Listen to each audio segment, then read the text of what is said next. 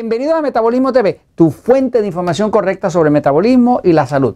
Relación entre emociones, comportamiento y alimentación.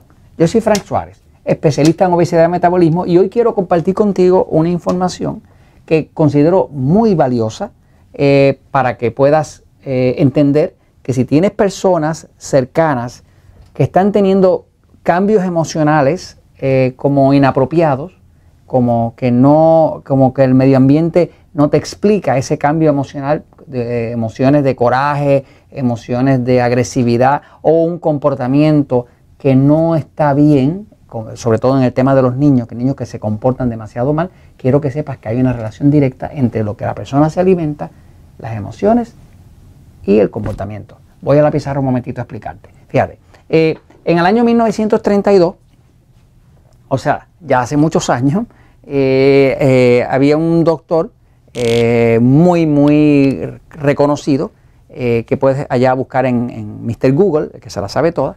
Se llamaba el doctor, ah, este no sirve, este, el doctor Francis, sea, doctor Francis Pottinger. Ok, el doctor Francis Pottinger en el año 1932 se le reconoce por una investigación que hizo relativa a el sistema eh, nervioso. Este fue de los primeros pioneros que probó ah, en estudios científicos eh, cómo se afectaba el sistema nervioso eh, y él hacía estudios en animales. Por ejemplo, se le conoce por lo, usted puede buscar el estudio de los gatos, los gatos de Francis Pottinger. Eh, el doctor Pottinger utilizaba un grupo eh, enorme de gatos, eh, él los adoptaba, gatos que la gente no quería, los adoptaba y los utilizaba para unos experimentos y demás que hacía. Y una de las cosas que descubrió es que dependiendo de qué alimentación le daba al gato, pues dependía de si ese gato se iba a comportar como un gato agresivo, como un gato peleón, como un gato que confrontaba hasta al mismo cuidador o si era un gato sumiso, eh, miedoso, eh, retraído. Eh, y muy inteligentemente el doctor Pottinger observó qué efectos de qué alimentos tenían ese efecto sobre los gatos. ¿Qué pasa? Nosotros los humanos no somos gatos, pero ¿qué pasa? Hay algo que tenemos en común con los animales. Todos los cuerpos de todos los animales se dirigen a través del sistema nervioso central autonómico. ¿Qué pasa? Nosotros los humanos también el cuerpo se dirige completamente, el cuerpo de un humano se dirige a través del sistema nervioso central autonómico. Por ejemplo, cuando usted tiene un cuerpo, ¿no?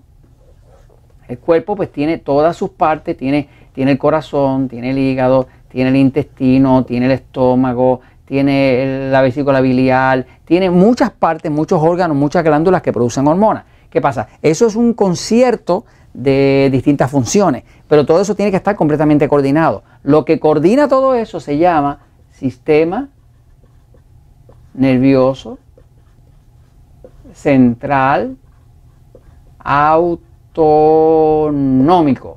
Se le llama autonómico porque funciona en automático. ¿no? Ahora, hemos visto en episodios de Metabolismo TV que, siempre catalogamos a las personas eh, de si tiene un sistema nervioso eh, pasivo, como el mío, que es lo que los médicos llaman parasimpático, ¿no? Parasimpático, ¿ok? O si tiene un sistema nervioso excitado, que es un sistema que es más dominante en el lado eh, simpático. Nosotros, nosotros le llamamos sistema nervioso excitado. No me gustan las palabras médicas porque trato de evitarlas porque no me ayuda a educar a las personas. Este, eh, pero tanto en el libro El Poder del Metabolismo como el libro Diabetes sin Problemas va a haber una explicación eh, eh, todavía más profunda sobre el tema de este sistema nervioso. Ahora, todos nosotros para estar vivos necesitamos tener activo el pasivo y necesitamos tener activo el excitado. Todos lo tenemos. Ahora, ¿cuál es la diferencia? La diferencia que se descubrió en el metabolismo es que algunos de nosotros tenemos mucho más activo, mucho más sobreactivo el sistema nervioso pasivo. El sistema nervioso pasivo es muy, muy eh, importante porque es lo que le ayuda a dormir profundo, a digerir, eh, a desintoxicar el cuerpo. Inclusive es donde se controla el sistema inmune, que es el sistema de defensa del cuerpo. Ahora, El sistema nervioso excitado es igual de importante porque es el sistema que le permite a usted pelear, correr eh, y manejar una emergencia, un peligro rápidamente. ¿no? Claro, cuando este se activa, se desactiva este. Cuando este se activa, se desactiva este. Por ejemplo, eh, el sistema nervioso excitado tiene que ver con la alimentación. Si usted está cenando, cenando placenteramente en su casa y llega alguien y le da una súper mala noticia, que sé yo, un peligro extremo, algo así, a usted se le daña la, digestión.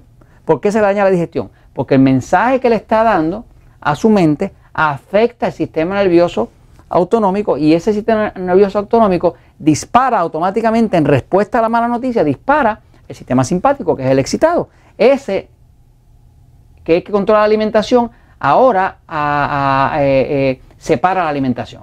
Eh, la, alimentación separa cuando se activa el sistema nervioso excitado porque es hora de pelear o correr.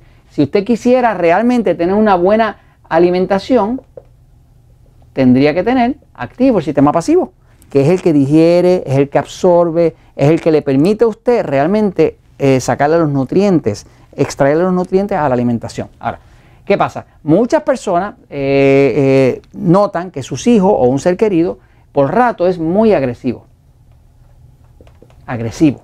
Una personalidad agresiva. Es muy de confrontación.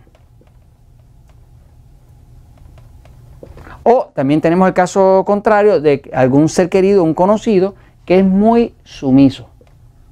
Muy sumiso, es muy miedoso, todo le da miedo. Y esa persona, usted puede ver que las emociones y el comportamiento o se comporta hacia el lado agresivo, que es de confrontación y siempre está como buscando pelea, buscando bronca, o se comporta hacia el lado de sumiso, con mucho miedo, demasiada eh, eh, preocupaciones sobre lo que puede pasar. ¿no? Así que eh, siempre la salud, tanto la salud mental como la salud física, siempre está en el balance. O sea, si uno es demasiado agresivo o demasiado pro confrontación, pues va a haber problemas. Si uno es demasiado sumiso o demasiado miedoso, también va a haber problemas. O sea, que estamos buscando un balance. Ahora, ¿qué pasa? ¿Qué tiene que ver la alimentación? Pues el doctor Francis Pottinger logró demostrar que las personas que tienen eh, los, cuerpos, porque lo, hacía en gato, pero es completamente aplicable a los humanos y después lo probó con los humanos también, se dedicaba a curar la tuberculosis y curaba a muchos pacientes de asma. Una de sus especiales era que curaba al paciente de asma y los curaba en el año 1932, porque tenía su propia clínica con 48 camas, una cosa así, por allá en el área de Los Ángeles, en Estados Unidos. Pues básicamente él descubrió que la alimentación tiene todo que ver con qué lado del sistema nervioso va a estar más activo. Por ejemplo, si usted tiene una persona que es bien agresiva, de mucha confrontación, ¿qué sabemos? Lo que sabemos es que esta persona tiene demasiado activo el sistema nervioso excitado, que es el de pelear o correr. Este es el de pelear o correr, ¿no? Como este es el de pelear o correr, la persona está siempre buscando confrontación y es problemática, ¿no? Eh, ¿Qué habría que hacer con una persona de sistema nervioso excitado? Habría que quitarle, reducirle los alimentos que lo excitan más. ¿Cuáles son los alimentos que excitan el sistema nervioso excitado? Carne roja, grasa, sal, sodio y el calcio. Todo eso, eh, el alta consumo de proteína pone ese cuerpo todavía más excitado. Y ahora la persona se va a comportar de forma agresiva y con confrontación y buscando problemas donde quiera. Porque el sistema nervioso lo domina, domina todo en el cuerpo. Ahora, si tiene una persona que por otro lado está demasiado sumiso, demasiado miedoso, que todo le da miedo, ¿qué está pasando? Eh, está comiendo alimentos que lo ponen demasiado pasivo. ¿Qué alimentos ponen bien pasivo el cuerpo? Pan, harina, arroz, papa, dulce, eh, los alimentos tipo E que nosotros llamamos que son los mismos alimentos que engordan. ¿Qué pasa? Cuando el cuerpo come demasiado dulce, demasiada harina, demasiado arroz, demasiado tortilla de maíz o lo que sea, pues entonces se pone demasiado pasivo y la persona va a tener demasiado sumiso, demasiado miedo. Ahora, ¿cuál es la clave para resolver todo esto? vaya a Metabolismo TV, vea el episodio número 199 y haga que esa persona descubra qué tipo de sistema nervioso es dominante. Si es un sistema nervioso dominante pasivo, necesita comer más carne, comer más queso, comer más huevo, comer más grasa y automáticamente verá que ya deja de ser tan sumiso. Si es un sistema nervioso demasiado excitado, necesita una dieta más llena de verduras, vegetales, ensaladas, jugos de vegetales, bajo en grasa, bajo en sal y bajo en carne roja y automáticamente va a ver con una persona que ya no está tan agresiva. Esto se los comento pues porque la verdad siempre triunfa.